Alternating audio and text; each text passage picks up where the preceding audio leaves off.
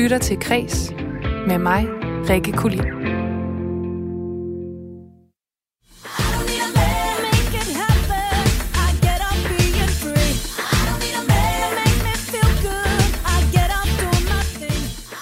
Du kender måske Salvador Dalis smeltende uger og skæve universer. Men du bør også kende de mange kvindelige surrealistiske kunstnere. Det mener Kunstmuseet Luciana, der for tiden er aktuelle med udstillingen Fantastiske Kvinder, Surreale Verdener, som jeg ser nærmere på i dag. Og det er altså malerier, der blæser der bagover, og som fik en anmelder i politikken til at skrive, en udstilling fyldt med værker, der betager. Men man bliver rasende over, at mange af de fremragende kunstnere er så lidt kendte som de. Jeg taler også med skuespiller Amira Jasmina Jensen, der var så opsat at fortælle historien om den surrealistiske kunstmaler Frida Kahlo, at hun søgte 258 fonde om støtte til at skrive og opføre et teaterstykke om den her afdøde meksikanske kunstmaler. Og så har min kollega Magnus Bang været til opera i Aarhus, og så skal ugen i dag på kreds også sættes på vers i slutningen af programmet af Elias Sadak. Så det bliver et fremragende program i dag, der altså tager udgangspunkt i fantastiske kvinder. Og jeg kunne selvfølgelig godt øh, tænke mig at høre fra dig, der lytter med derude. Hvem er den mest fantastiske kvinde, du kan komme i tanke om? Og måske også, hvorfor? Du kan sende en sms til 1424. I din besked, der skriver du R4, laver et mellemrum, skriver, hvad du har på hjerte og sender den afsted til mig. Men inden det skal handle om dagens tema om de fantastiske kvinder her på Kreds, så får du selvfølgelig et overblik over de vigtigste nyheder fra kulturens verden. Vi skal nok få en god rejse i det fix. Han skal ikke med, Og hvorfor ikke her Asterix? fordi han er besværlig på så lang en rejse, her Obelix. Se så for at pakke sammen. Altså, det er altid mig, der bliver trampet på. Det her, det var en lille bid fra den danske version af filmatiseringen af Asterix og Kleopatra fra 1968 med Ove Sprogø i rollen som Asterix og Karl Ottosen i rollen som Obelix. Og når de her gave galler i tegneserierne, de har kæmpet mod romerne, så har det altså kun været mænd, der indtog rollen som superheltene. Og det er altså lige siden, at det første tegneseriealbum, det udkom tilbage i 1959. Men det ændrer sig altså nu, for den 27. august, der indtræder den første kvindelige helt i den her franske tegneserie. Og det skriver DR. Og i det her album, og det er et fransk navn, så bær over med mig, Versa til Juris, datter får Asterix og Obelix øh, følgeskab af den her teenager, som hedder Adrenaline, og de to helte, de skal passe den her teenager. Og Line Høj Høstrup, som er tegneserieskaber og forkvinde i Dansk Tegneserieråd, hun har udtalt til øh, P1 Morgen, at det er opsigtsvækkende, da kvinder i de her tegneserier, de primært kun har haft to aldre. Og enten så har de været helt unge, smukke sexobjekter, eller så er de gamle, sure koner, udtaler hun. Og nu får vi altså en vaske ægte held, som skulle tage, ja, 61 år, før hun fik plads i historierne om de gavegallere. Og jeg glæder mig til, at der kommer endnu flere af dem. Jeg er glad for det, der sker nu, men jeg glæder mig også til flere. Lad mig sige det på den måde. Fordi det er faktisk fatalt, at man skærer ned på kulturområdet. Og jeg håber, håber, håber, at der kommer nogle flere visioner inden for det her område på Christiansborg. Ja, sådan lød det i 2019 på Kulturmødet Mors, da forperson i Dansk Magisterforening, Camilla Gregersen, hun krævede flere politiske visioner for kulturen. Og i dag der er Kulturmødet Mors så gået i luften med sit omfattende live-program, som strækker sig fra i dag torsdag og så over fredag og lørdag, og kan streames i hele landet. Og øh, alle teknikers, ja, jeg tør godt sige, værste mareridt, det gik i opfyldelse, da den første live-paneldebat efter åbningstalen, den blev ramt af tekniske problemer. Og det skriver kultursejtet Kulturmonitor. Folk, der er livestreamet den her øh, debat, de fik nemlig hakket billeder og hakket lyd. Og det var debatten Dansk Kultur, kulturens organisering med Clemen Kærsgaard som vært. Og øh, det førte selvfølgelig til frustrerede kommentarer i øh, kommentarfeltet, men Kulturmødet Mors, de informerer altså om, at den her udsendelse den er efterfølgende tilgængelig med fin optagelse. Så deltagerne de anede altså heller ikke, hvad der skete, og derfor valgte man heller ikke at afbryde debatten og løse problemerne. Og det siger direktør for Kulturmødet Mors, Trine Bang. Og du, du kan altså se det fulde program på Kulturmødet Mors hjemmeside, hvor du altså også kan streame flere af de her paneldebatter over de næste par dage. Og ja, de tekniske udfordringer, de burde altså være løst.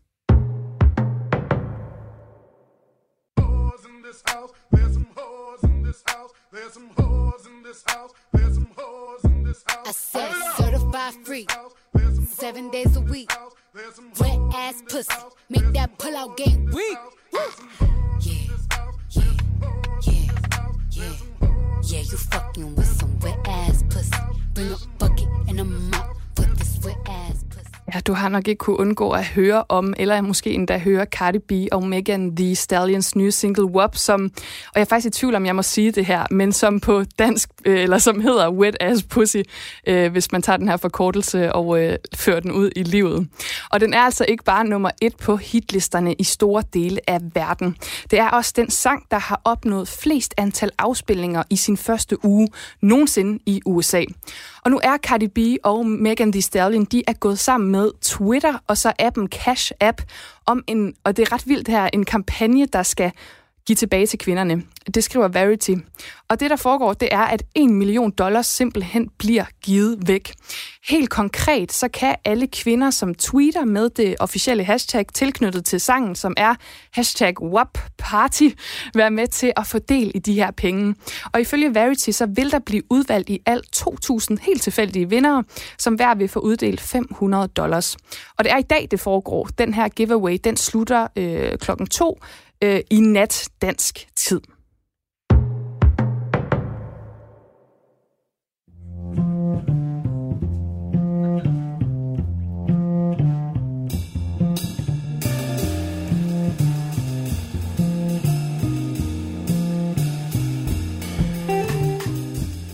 Her lyttede du til Kenneth Dahl Knudsen, Kasper Heilesen og Mathias Fischer Mogensen fra Aalborg til konceptet Baggårds Jazz, som blev skabt under en nedlukning af Danmark i foråret.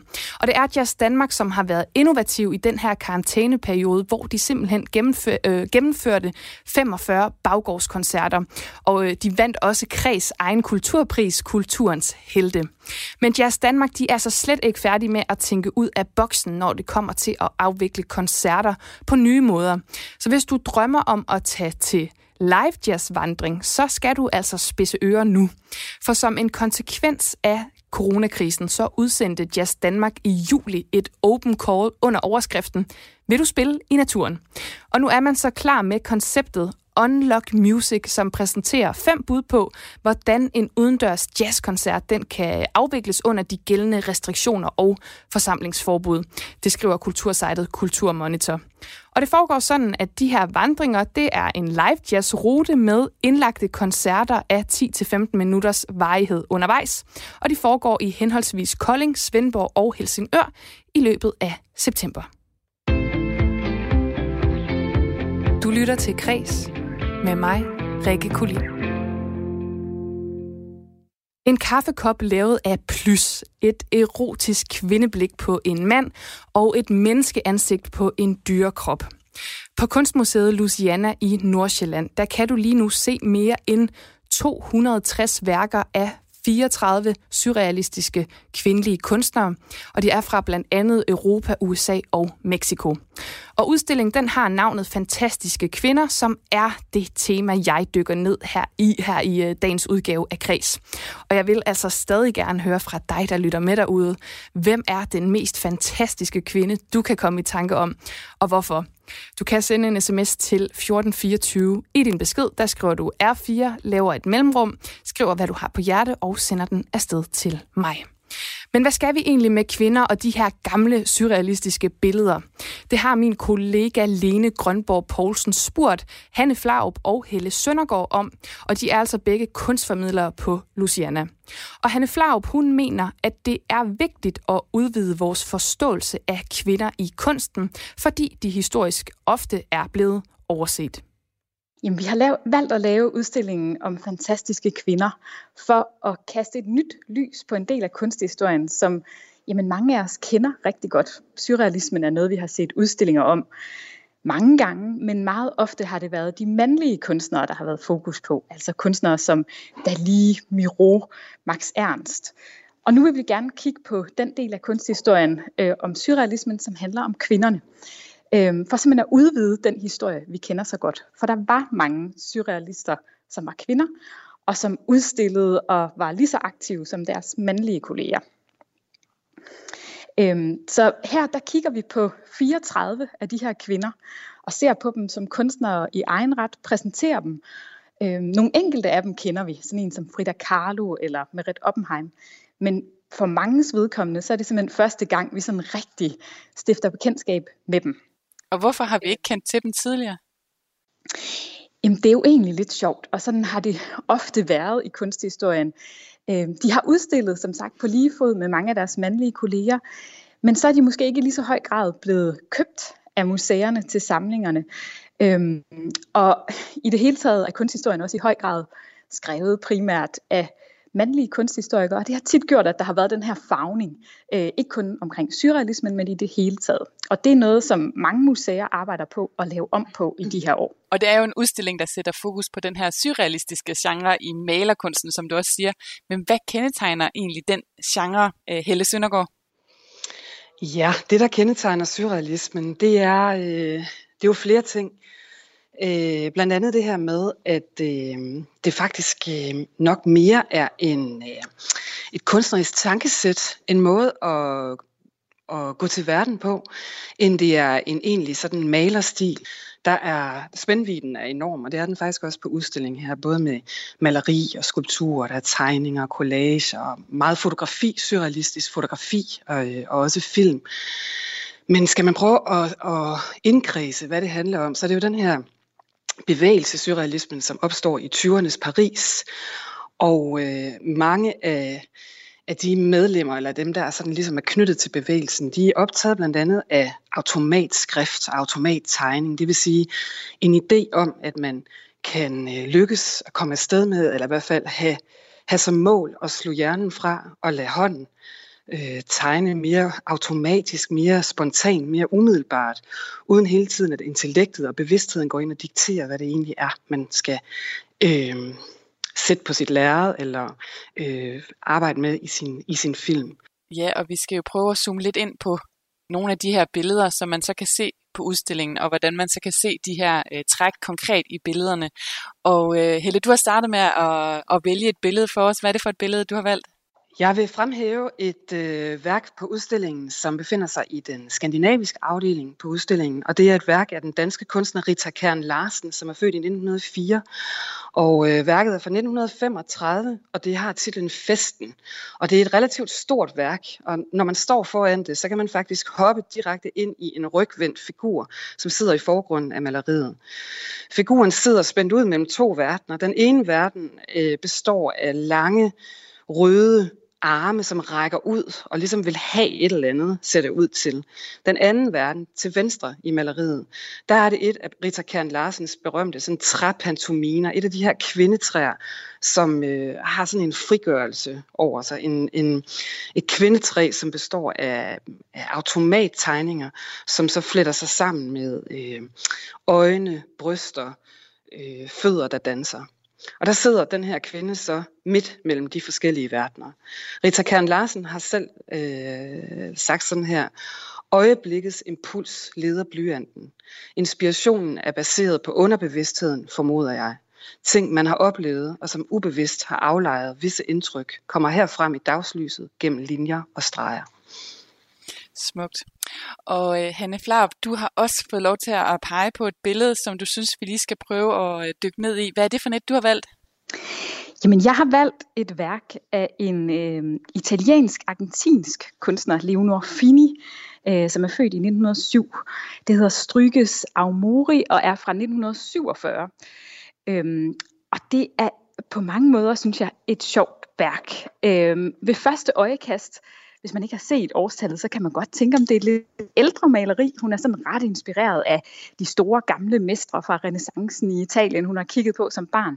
Og så ligger der i forgrunden sådan et sovende menneske øh, liggende på sådan nogle silkegevanter. Øhm, det har vi tit set i billedkunsten, sådan en smuk, sovende, nøgen menneske. Men her er det ikke en kvinde, som vi så tit har set. Leonora Fini har simpelthen byttet rundt på de traditionelle roller, så der ligger en mand, sådan helt passiv, omsluttet af grene fra naturen, og sover. Øhm, og bag ham, der er der så to figurer. Den ene er en kvinde, som bærer sådan et kranie på hovedet, næsten som sådan et jagttrofæ, og hun kigger ud på os, der ser billedet. Hun har altså åbne øjne. Og ved siden af hende, der er der sådan et, ja, nærmest en slags øh, trolddomsfigur. Sådan en lille, et lille væsen klædt i sort pels, som også kigger på os, og som holder et lille æg mellem hænderne. Øhm, man kan sige, det er altså den her sovende mand, der ligger, og så kvinden, hun indtræder mere i rollen som den der sådan lidt farefulde beskytter øh, af manden. Leonor Fini, hun har selv fortalt om det her værk og om rollefordelingen mellem mand og kvinde, at manden sover, han er fanget af planternes verden.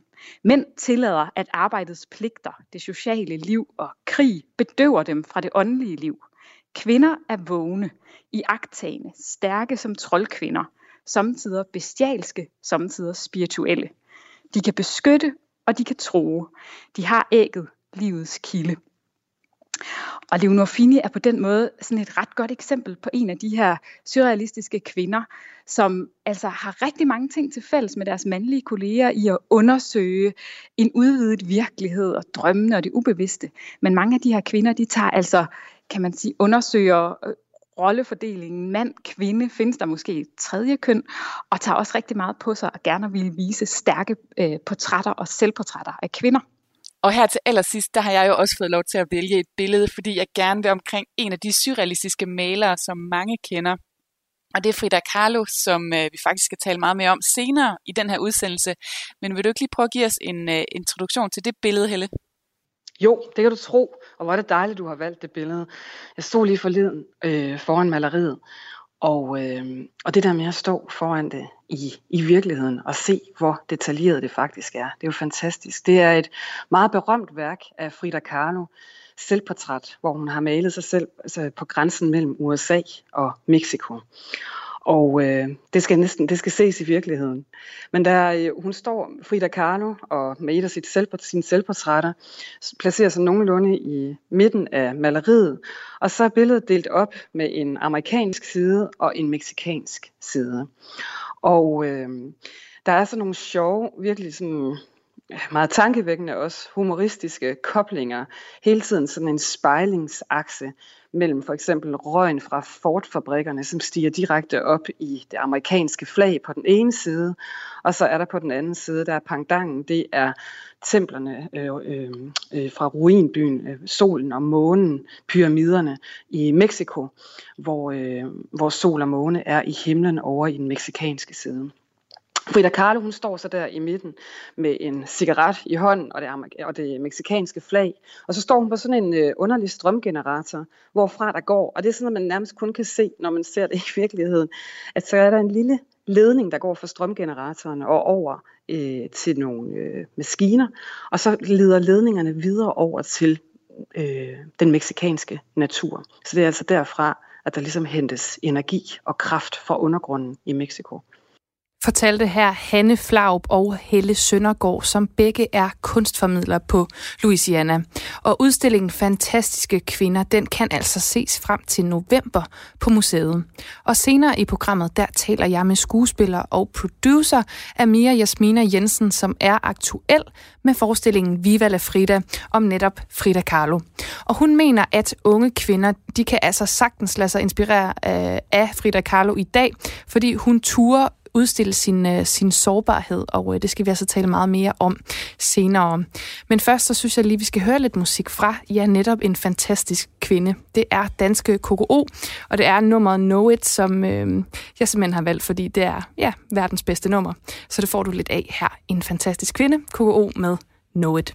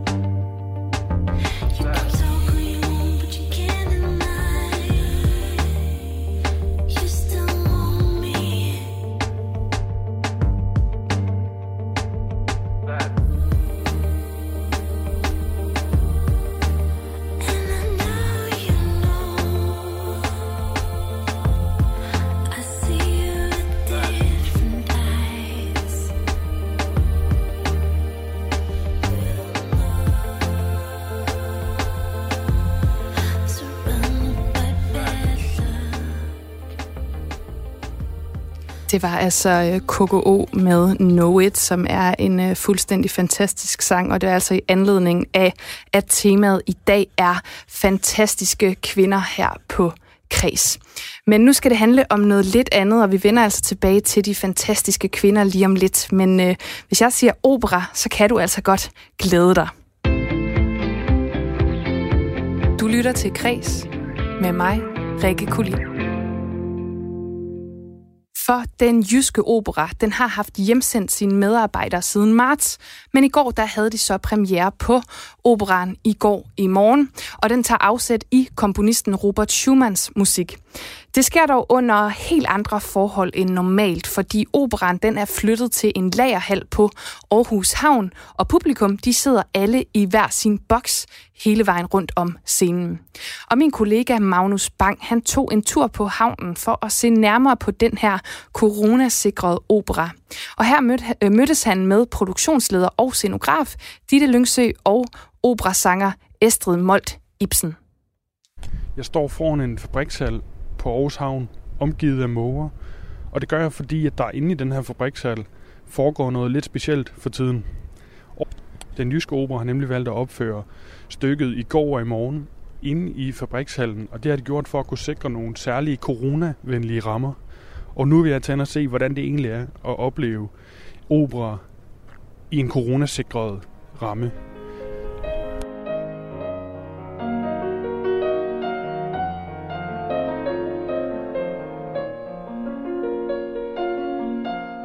Men, men nu er jeg kommet indenfor. Jeg stod udenfor og kiggede på en, på en helt rå øh, fabriksfacade. Øh, og nu er jeg kommet indenfor. Og, og nu står vi midt i, øh, i scenografien her. Hvad, altså, hvis du lige skulle beskrive kort, hvordan det her ser ud. Jamen, så er det jo en lejlighed, der er skåret over på midten, sådan en meter over øh, oppe. Øhm, og så rundt om har vi bygget et stilas, hvor publikum kan sidde i hver deres boks, som ligesom så agerer resten af væggene øh, på en eller anden måde. Øhm, ja, og så er det jo bare back to the 70s, øh, så vi er i 70'erne og har indrettet øh, lejligheden som det. Ja. Hvad har det været for en, for en oplevelse at skulle bygge en, en, altså en opera op i en fabrikshal? Jamen, altså, jeg synes jo, det er en super spændende oplevelse, at man kan gøre det på en anden måde. Altså, at det er en helt anderledes oplevelse, også for publikum at se det. Fordi hvis man sidder uanset hvor man sidder, så får man ligesom en unik oplevelse, fordi man ser noget forskelligt og kan følge de her fem damer på forskellige vis. Så det er en meget øh, anderledes og unik oplevelse, synes jeg, i forhold til det der med, at man sidder normalvis sidder foran scenen og kigger op på noget. Øhm, og det gør det også anderledes, at vi har blevet nødt til at, altså har blevet nødt til at være rigtigt, for nogle gange kan man ligesom godt snyde, når det er op på scenen. Hvis man skal lave en bogreol, altså, så kan det godt være et billede, for man kan ikke se det fra siderne alligevel. Men her ser man det fra hele vejen rundt, så, øhm, så der er vi ligesom blevet nødt til at gøre det hele så rigtigt som overhovedet muligt. Og hvis jeg lige sådan skulle beskrive for, øh, for lytterne, hvordan det her ser ud, så er det jo en, en lejlighed, som man ligesom har skåret øh, over, kan man sige, så, så den er lidt lavere øh, på en eller anden måde, at der væggene er lavere. Og, øh, og så, ja, hvor stor er den? Hvor mange kvadratmeter er vi ude i her? Øh, jeg mener, det er 115, vi, øh, vi kommer op på. Ja. Så en lejlighed på 105 kvadratmeter. Og, øh, og så har vi stillaser i tre etager. To, ja, to etager. 6 meter. Jeg tror, det er 6 meter højt fra bunden af. Og så har vi ligesom også hævet nederste level lidt, så man kunne se ind. Øhm, ja. Og så sidder der jo så øh, tilskuere hele vejen rundt her, og der kan være, hvor mange er det? Lige under 100 øh, pladser har vi, ja. Og det, øh, der står jo også på plakaten, at det er et stykke skabt i corona-sikre rammer. Yes. Hvor meget har det betydet at få det øh, blandet ind i det? Altså, vi har faktisk ikke nødvendigvis tænkt det så meget som corona-rona, men mest som, at vi gerne vil have den her følelse af at skabe den ensomhed, og, øh, og øh, at man ligesom er lukket inde eller sådan i sig selv. Øh, også med, med kvinderne her, der er med, at de er tit i hver deres rum, og så vil vi også gerne give den samme oplevelse til publikum, at de ligesom også sad ensomme og isoleret, lidt som vi har følt under corona.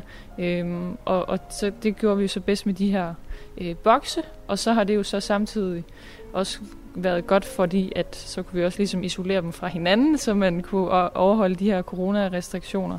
Øhm, og så kan der heller ikke rigtig sidde flere i den her opbygning, så, så det er jo, altså de to ting passer meget godt sammen, så det har været meget... Øh, altså så har vi jo også tænkt over i forhold til, hvilken retning skal sangerne synge, fordi man må heller ikke synge lige ud i hovedet på nogen, de sidder jo øh, forholdsvis tæt på, øh, så på den måde har vi også gjort det, men, men det har ikke været sådan vores overtema.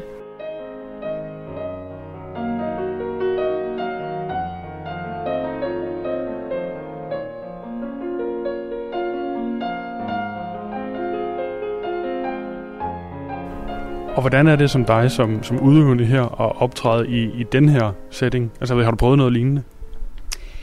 Øh, nej, det har jeg ikke. Altså, når man er... Øh, når man synger opera på den store scene, så står man, er man jo virkelig adskilt fra publikum, i hvert fald også med et orkester og orkestergrav.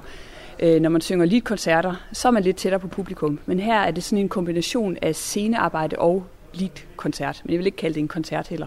Men vi synger lieder i operaform. Øh, og som Ditte også sagde, vi har kunne arbejde i en detaljegrad, som vi normalt ikke gør. Vi er meget grundige, når vi laver ting på scenen, men fordi publikum virkelig kommer tæt på, nogle af de tætteste tider, altså med to meters afstand, ikke? så man kan ikke øh, fake noget, og man bliver nødt til virkelig at, at, at spille og være der, hvor det gør ondt. Skal vi lige prøve noget? Du går over, hvor du er tættest på, og så går jeg om på den anden side og publikum.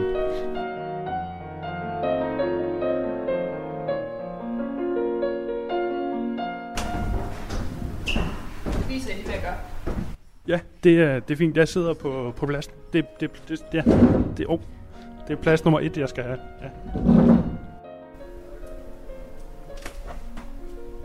Og det var en, øh, det var en fisk, så, som du dræbte ved at lægge ned i noget jord.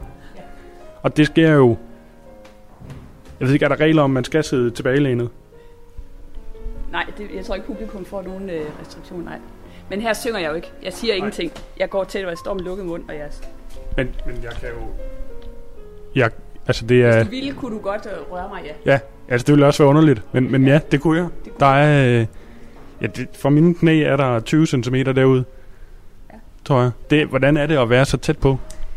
Øh, Jamen det er, det er en ny oplevelse, og det er der sådan lige en grænse, der lige skal passeres, fordi man kan mærke sin, jamen sin person, det kender man jo selv, når man står og taler med fremmede mennesker. Man har sådan lige den der, åh, sit personlige space.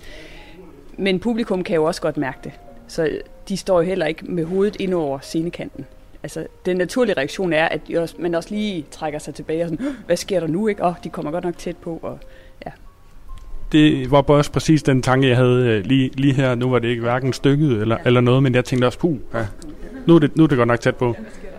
Men, men hvad nu, hvis jeg, jeg sidder her, og så øh, altså, kommer jeg simpelthen til at hoste dig, lige mens du er der? Ja, men så flytter jeg mig. Altså, jeg, det kan jeg jo også mærke. Jeg kan jo godt mærke, jeg kigger ikke på publikum, og jeg, for mig er det en sort væg. Men jeg kan godt fornemme, og så lave være med at gå tæt på. Eller hvis jeg kan mærke, der er en, en, en person, der ikke har samme fornemmelse for afstand, så finder jeg på noget andet at gøre. Så lægger jeg den derovre i, eller ja. Men det er altså simpelthen, øh, det var så plads nummer to. Ja. Øh, hvis man sidder på den, så er man, så kommer man meget tæt på i hvert fald. Ja. Men det er nok også det tætteste på. Ja.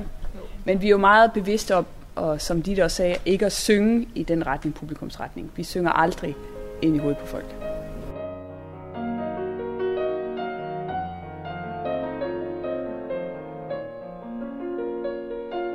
Ikke? Altså, jeg, jeg talte med en, en anden radio her den anden dag, nej, jeg tror også, det var jeg, hvor at, øh, han sagde det lidt som, lidt, ligesom hvis man er til en fodboldkamp. Så sidder man jo også nogle gange helt nede, og så kan man rigtig nemt se spillerne tæt på, og man ser lige det, der sker foran en. Men hvis man sidder oppe øh, længere oppe på tribunerne, så ser man jo et helhedsindtryk, men man ser ikke ligesom sådan, øh, hov, der ramte han lige den der bold, eller sådan. Altså man ser ikke, så har man ikke fornemmelsen af sangerne eller skuespillerne, og det er lidt det samme her på en eller anden måde. At at hvis man sidder for neden, så får man det helt andet intimt, og hvis man sidder lidt længere oppe, så er det noget andet, man får, men man har jo stadig det intime, fordi det hele rummet er intimt.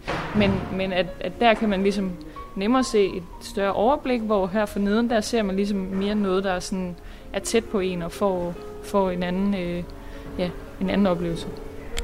Har du prøvet at sidde inde i, øh, i nogle af de her bokse?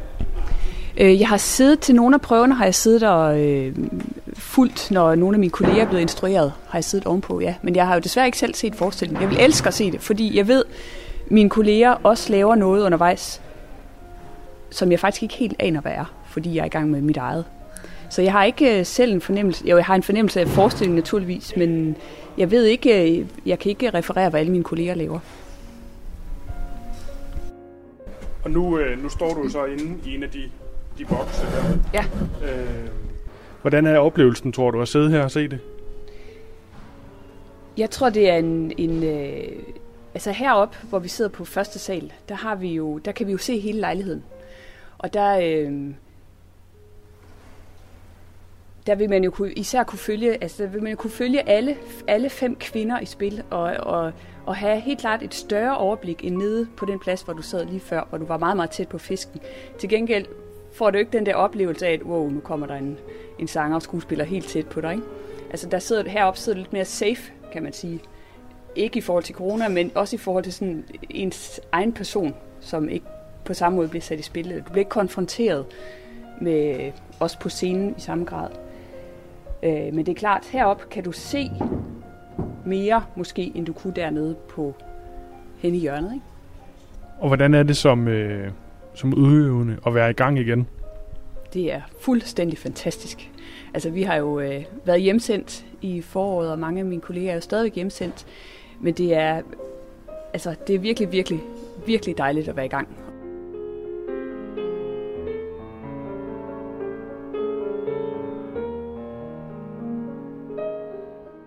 Det var min kollega Magnus Bang, der havde besøgt den noget anderledes operaopsætning i går og i morgen. Og her talte han med produktionsleder og scenograf Ditte Lyngsø og operasanger Estrid Molt Ibsen. Og i går og i morgen kan opleves alle dage indtil på søndag. Og udover at de cirka 100 publikummer de sidder i hver deres boks, så tilbydes der selvfølgelig også håndsprit, mundbind og handsker til publikum. Du lytter til Kres med mig, Rikke Kulin.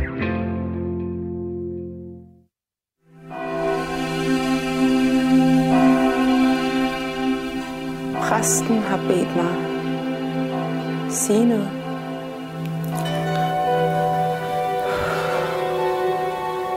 Til min søster,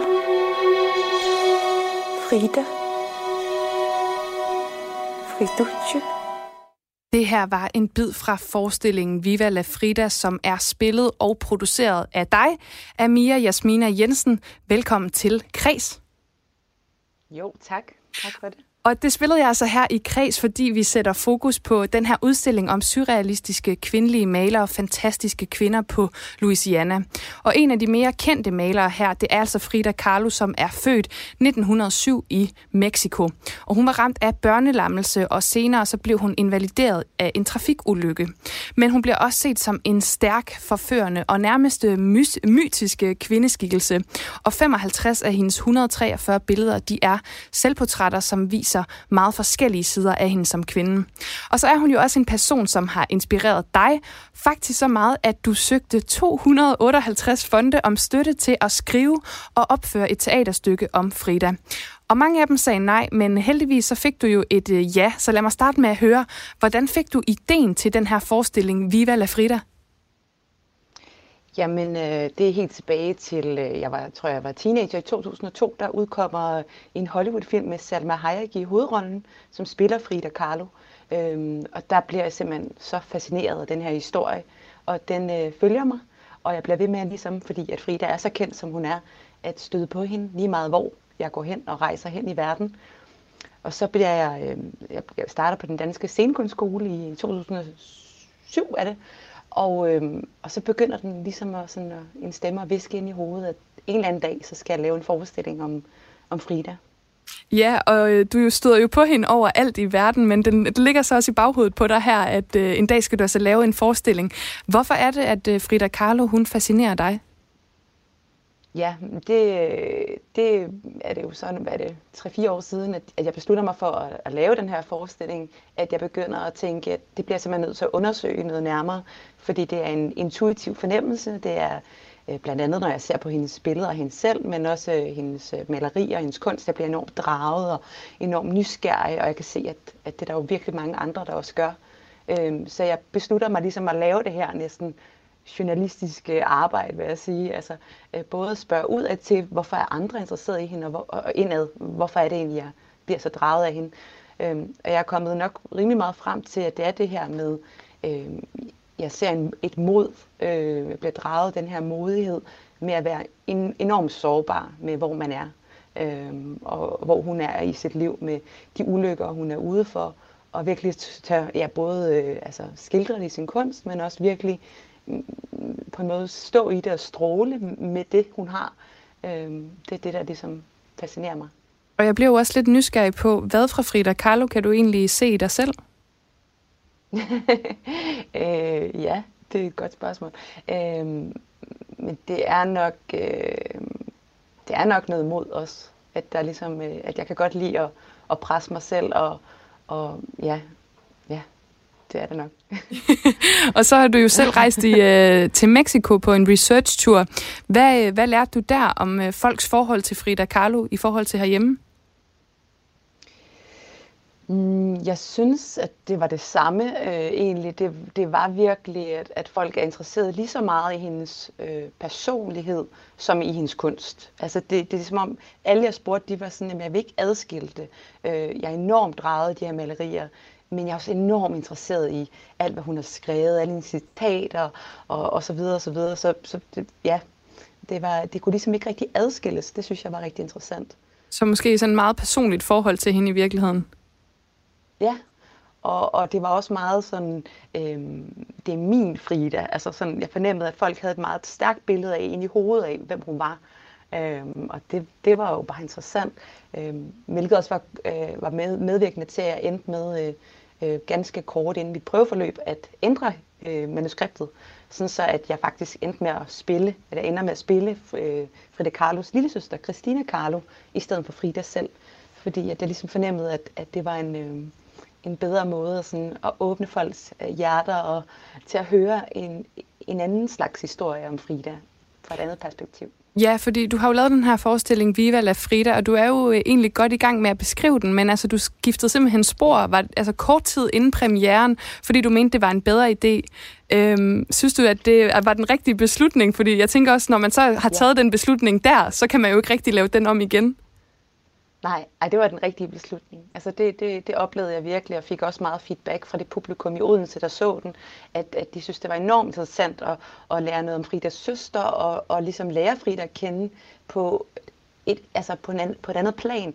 Og på en eller anden måde, så fandt jeg også ud af, ved at gøre det, at, at hun kom, altså for mig var hun jo også sat op på en pedestal. Hun var ligesom den her, wow, Frida Kahlo, når jeg møder folk, så er det altid wow og jeg kunne mærke, at der var en eller anden lyst til at komme tættere på hende. Og det kan man kun gøre ved at, ligesom, at sætte hende ned i øjenhøjde. Og det kan søsteren gøre, fordi hun ligesom er søster. Så, så det, oplevede jeg, det har jeg oplevet, at publikum har været rigtig glade for. Og så har du jo også set udstillingen Fantastiske Kvinder på Louisiana. Hvad, hvad bed du selv mærke i, da du så den? Jeg bed mærke i, at jeg tænkte, at jeg kunne ikke undvære en af dem. Og så tænkte jeg, altså de, de, selvom de alle sammen er under samme paraply, surrealistiske malere, så kunne jeg mærke, at de var så forskellige. Og, og det får mig til at tænke meget på det her med, at, at det er jo spændende, at man kan, vi har alle de sociale medier, vi kan lade os inspirere hinanden og, og kigge til højre og venstre, men at man virkelig bevarer sit, øh, sin, sit, ja, sin egen unikke stemme, især hvis man er kunstner, ikke? at man bevare det, man selv fornemmer og føler, og ikke prøve at være nogen andre. Og det er også det, man for, jeg fornemmer med Frida, at hun virkelig står ved sit eget. Og så er der jo også, hvad kan man sige, altså mange forskellige måder at beskrive kvinder på, som den her udstilling den jo også viser. Men den hedder jo også Fantastiske Kvinder, så jeg er nysgerrig på at høre, hvilke træk du vil mene, der sådan kendetegner fantastiske kvinder, som øh, man kan se op til i dag. Ja, men, øh, men det er helt klart, dem jeg ser op til, det er, øh, jeg synes, de, altså jeg vil sige stærke kvinder, men hvad er det? Stærke kvinder for mig er nogen, der virkelig tør stå med de følelser, de har, og den sårbarhed, de har. Altså, øh, at sige, altså i dag har jeg det mega svært, eller for tiden har jeg det mega svært, men jeg står her med alt, hvad jeg har, og stadigvæk generøs med det, jeg kan, hvad end fag man arbejder i. Øh, det er for mig en virkelig sådan beundringsværdig kvinde. Og øhm, ja, jeg er sådan set meget enig, må jeg sige. Men øh, kunne du måske ikke til dem, der lytter med, øh, ja. fortælle os om en kunstner eller måske en musiker, en du mener, som faktisk kan udtrykke det her tema i dag, og som er en, du beundrer og ser op til? Jamen, udover Frida, så er jeg blevet blæst helt bagover af øh, musikeren Jada. Øh, hun har virkelig øh, imponeret mig på alle planer. Hvorfor? Og det er på det her med, det er gennem, jeg så den her DR dokumentar med hende, og altså hun både udøver så fin og flot en kunst, er, altså er så professionel, og så samtidig til at sige, jeg har alle de her ar og ømme punkter, men jeg er her, og på en eller anden måde, så får alle andre, eller jeg får i hvert fald den der fornemmelse af, så må jeg også være her med alt det, jeg har. Hvor er det, altså, det er virkelig generøst og fantastisk. Ja, så der er sådan et, øh, et rum, der hvor man får lov til også at dele på en eller anden måde. Synes jeg, det der med, at du bruger ordet generøs, kan jeg enormt godt lide. Altså sådan, at der ja. er ikke, der, det er ikke sådan en, der er kun plads til mig, og der er kun nok i mig. Altså det ja. er sådan en, ja, en uddeling. Fordi jeg, jeg har snakket med en, der sagde, om hvad er den, altså, den fantastiske kvindes øh, svagheder. Så siger jeg, at jeg synes på en eller anden måde ikke, at man kan, altså hvis man er fantastisk, har hun ikke svagheder, men, men faren kan være, at man altså, ikke giver plads altså, til andre. Altså, bliv ved med at være generøs. Hvis man selv er på toppen, jamen så del ud og giv og, og, og omfavn. Altså, ja. Ja, og det var altså ordene fra Amira Jasmina Jensen. Og din for, øh, forestilling, Viva La Frida, den er jo på turné i øh, hele landet for tiden. Så den kan fanges øh, flere steder, hvis man holder øje med sit lokale teater. Tak fordi du var med. Selv tak.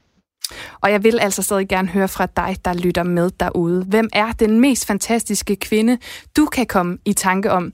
Du kan stadig sende en sms til 1424. I din besked, der skriver du R4, laver et mellemrum, skriver beskeden og sender den af sted.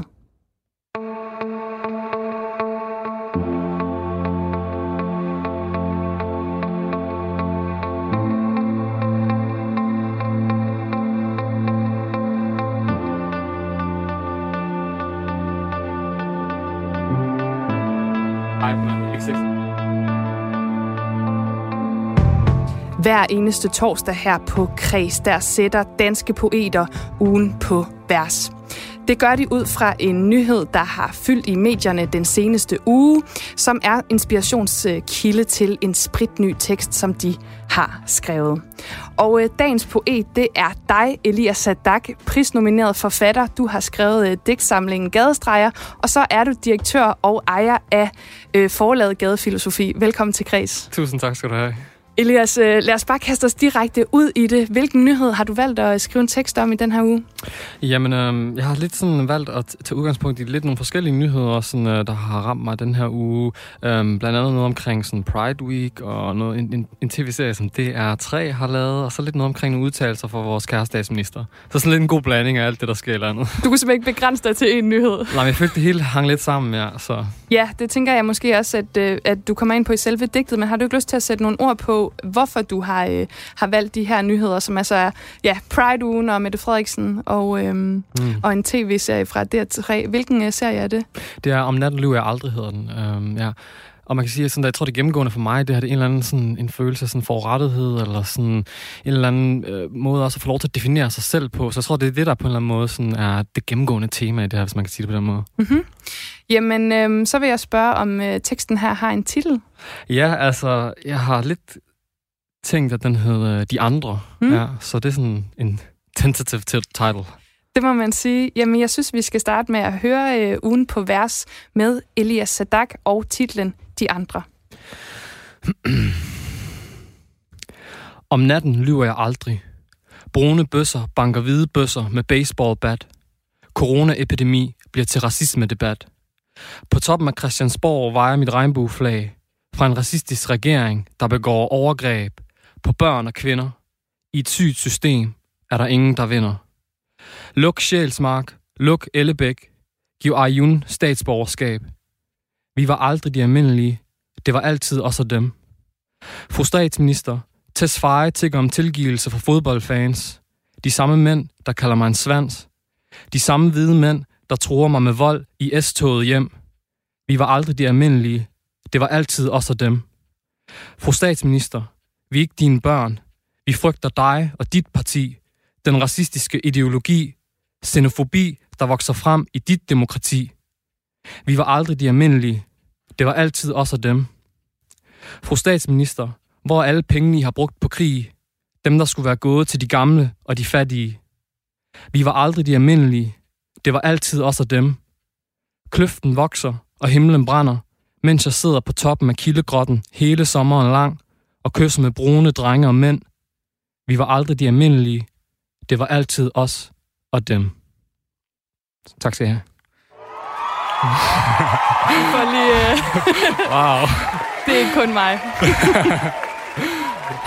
Tusind tak for det, Elias Sadak, med øh, den her tekst, De Andre. Altså, der er jo meget at tage fat i, og du kommer rundt om rigtig, rigtig mange ting, men kan du ikke lige starte med at fortælle mig om, hvordan det har været at skrive et digt på den her måde? Er det måden, du digter på normalt?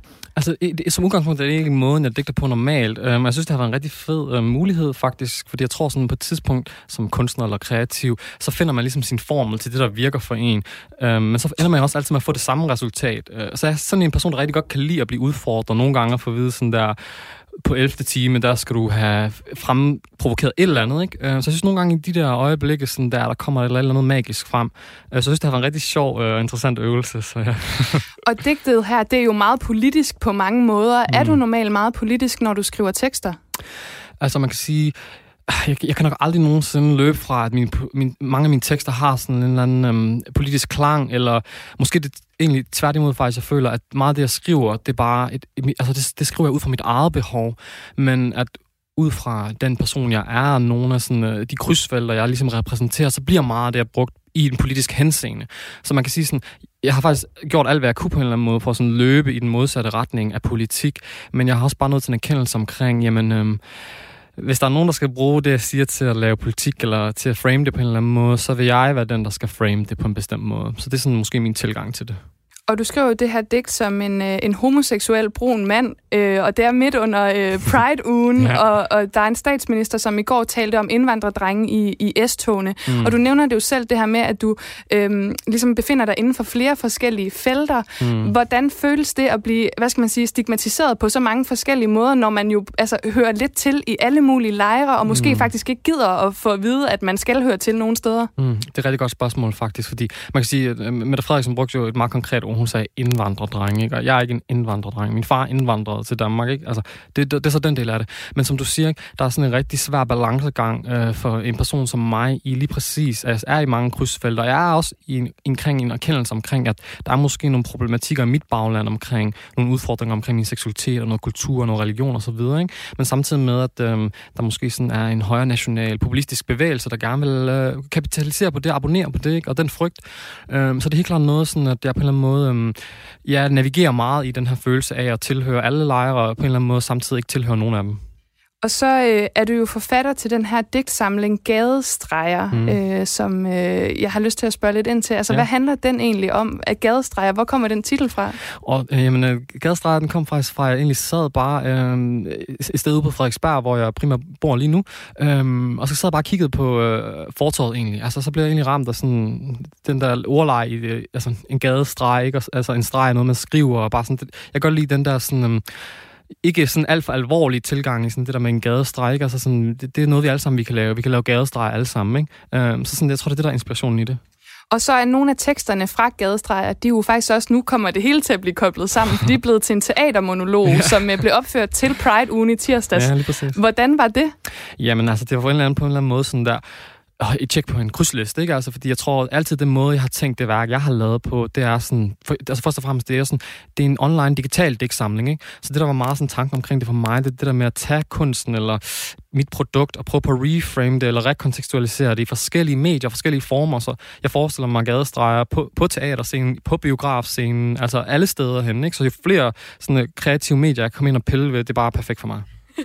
Det sagde du altså, Elias Sadak, som er prisnomineret forfatter til den her digtsamling Gadestreger. Og så ejer du altså også forlaget Gadefilosofi, og så satte du ugen på vers. Ja. Tak fordi du var med. Tusind tak for at komme. Og i morgen, der er jeg altså tilbage igen. Jeg har et øh, fredagspanel med, som ser tilbage på ugen, der er gået. Og du skal blive hængende her på Radio 4, for lige om lidt, så er der Stream and Chill med William Eising og venner.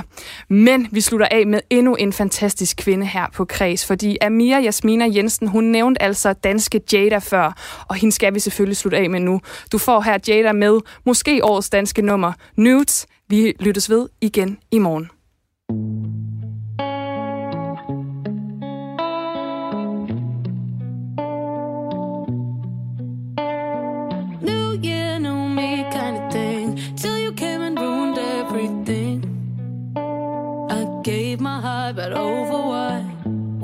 Supposed to go like that. Fucking up this year sure went fast. No one did it like you, touched me like you. Boy, I really lost it when I saw the names on your phone. Now I know you never sleep alone. I need too much attention for that.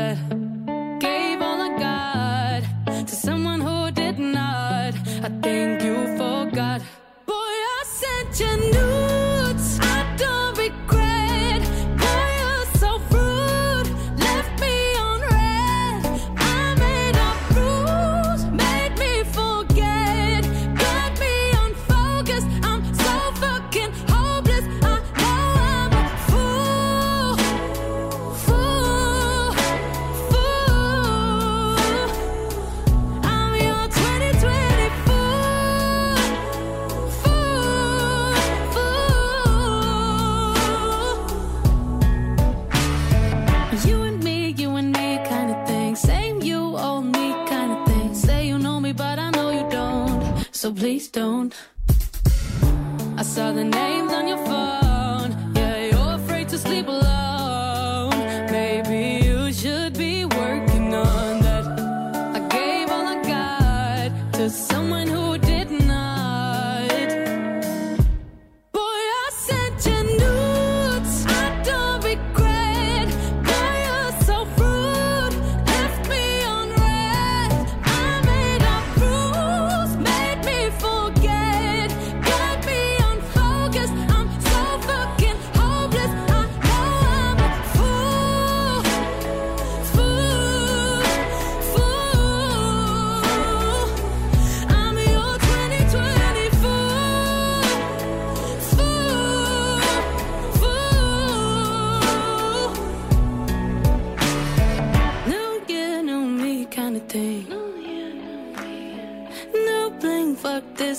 Thing.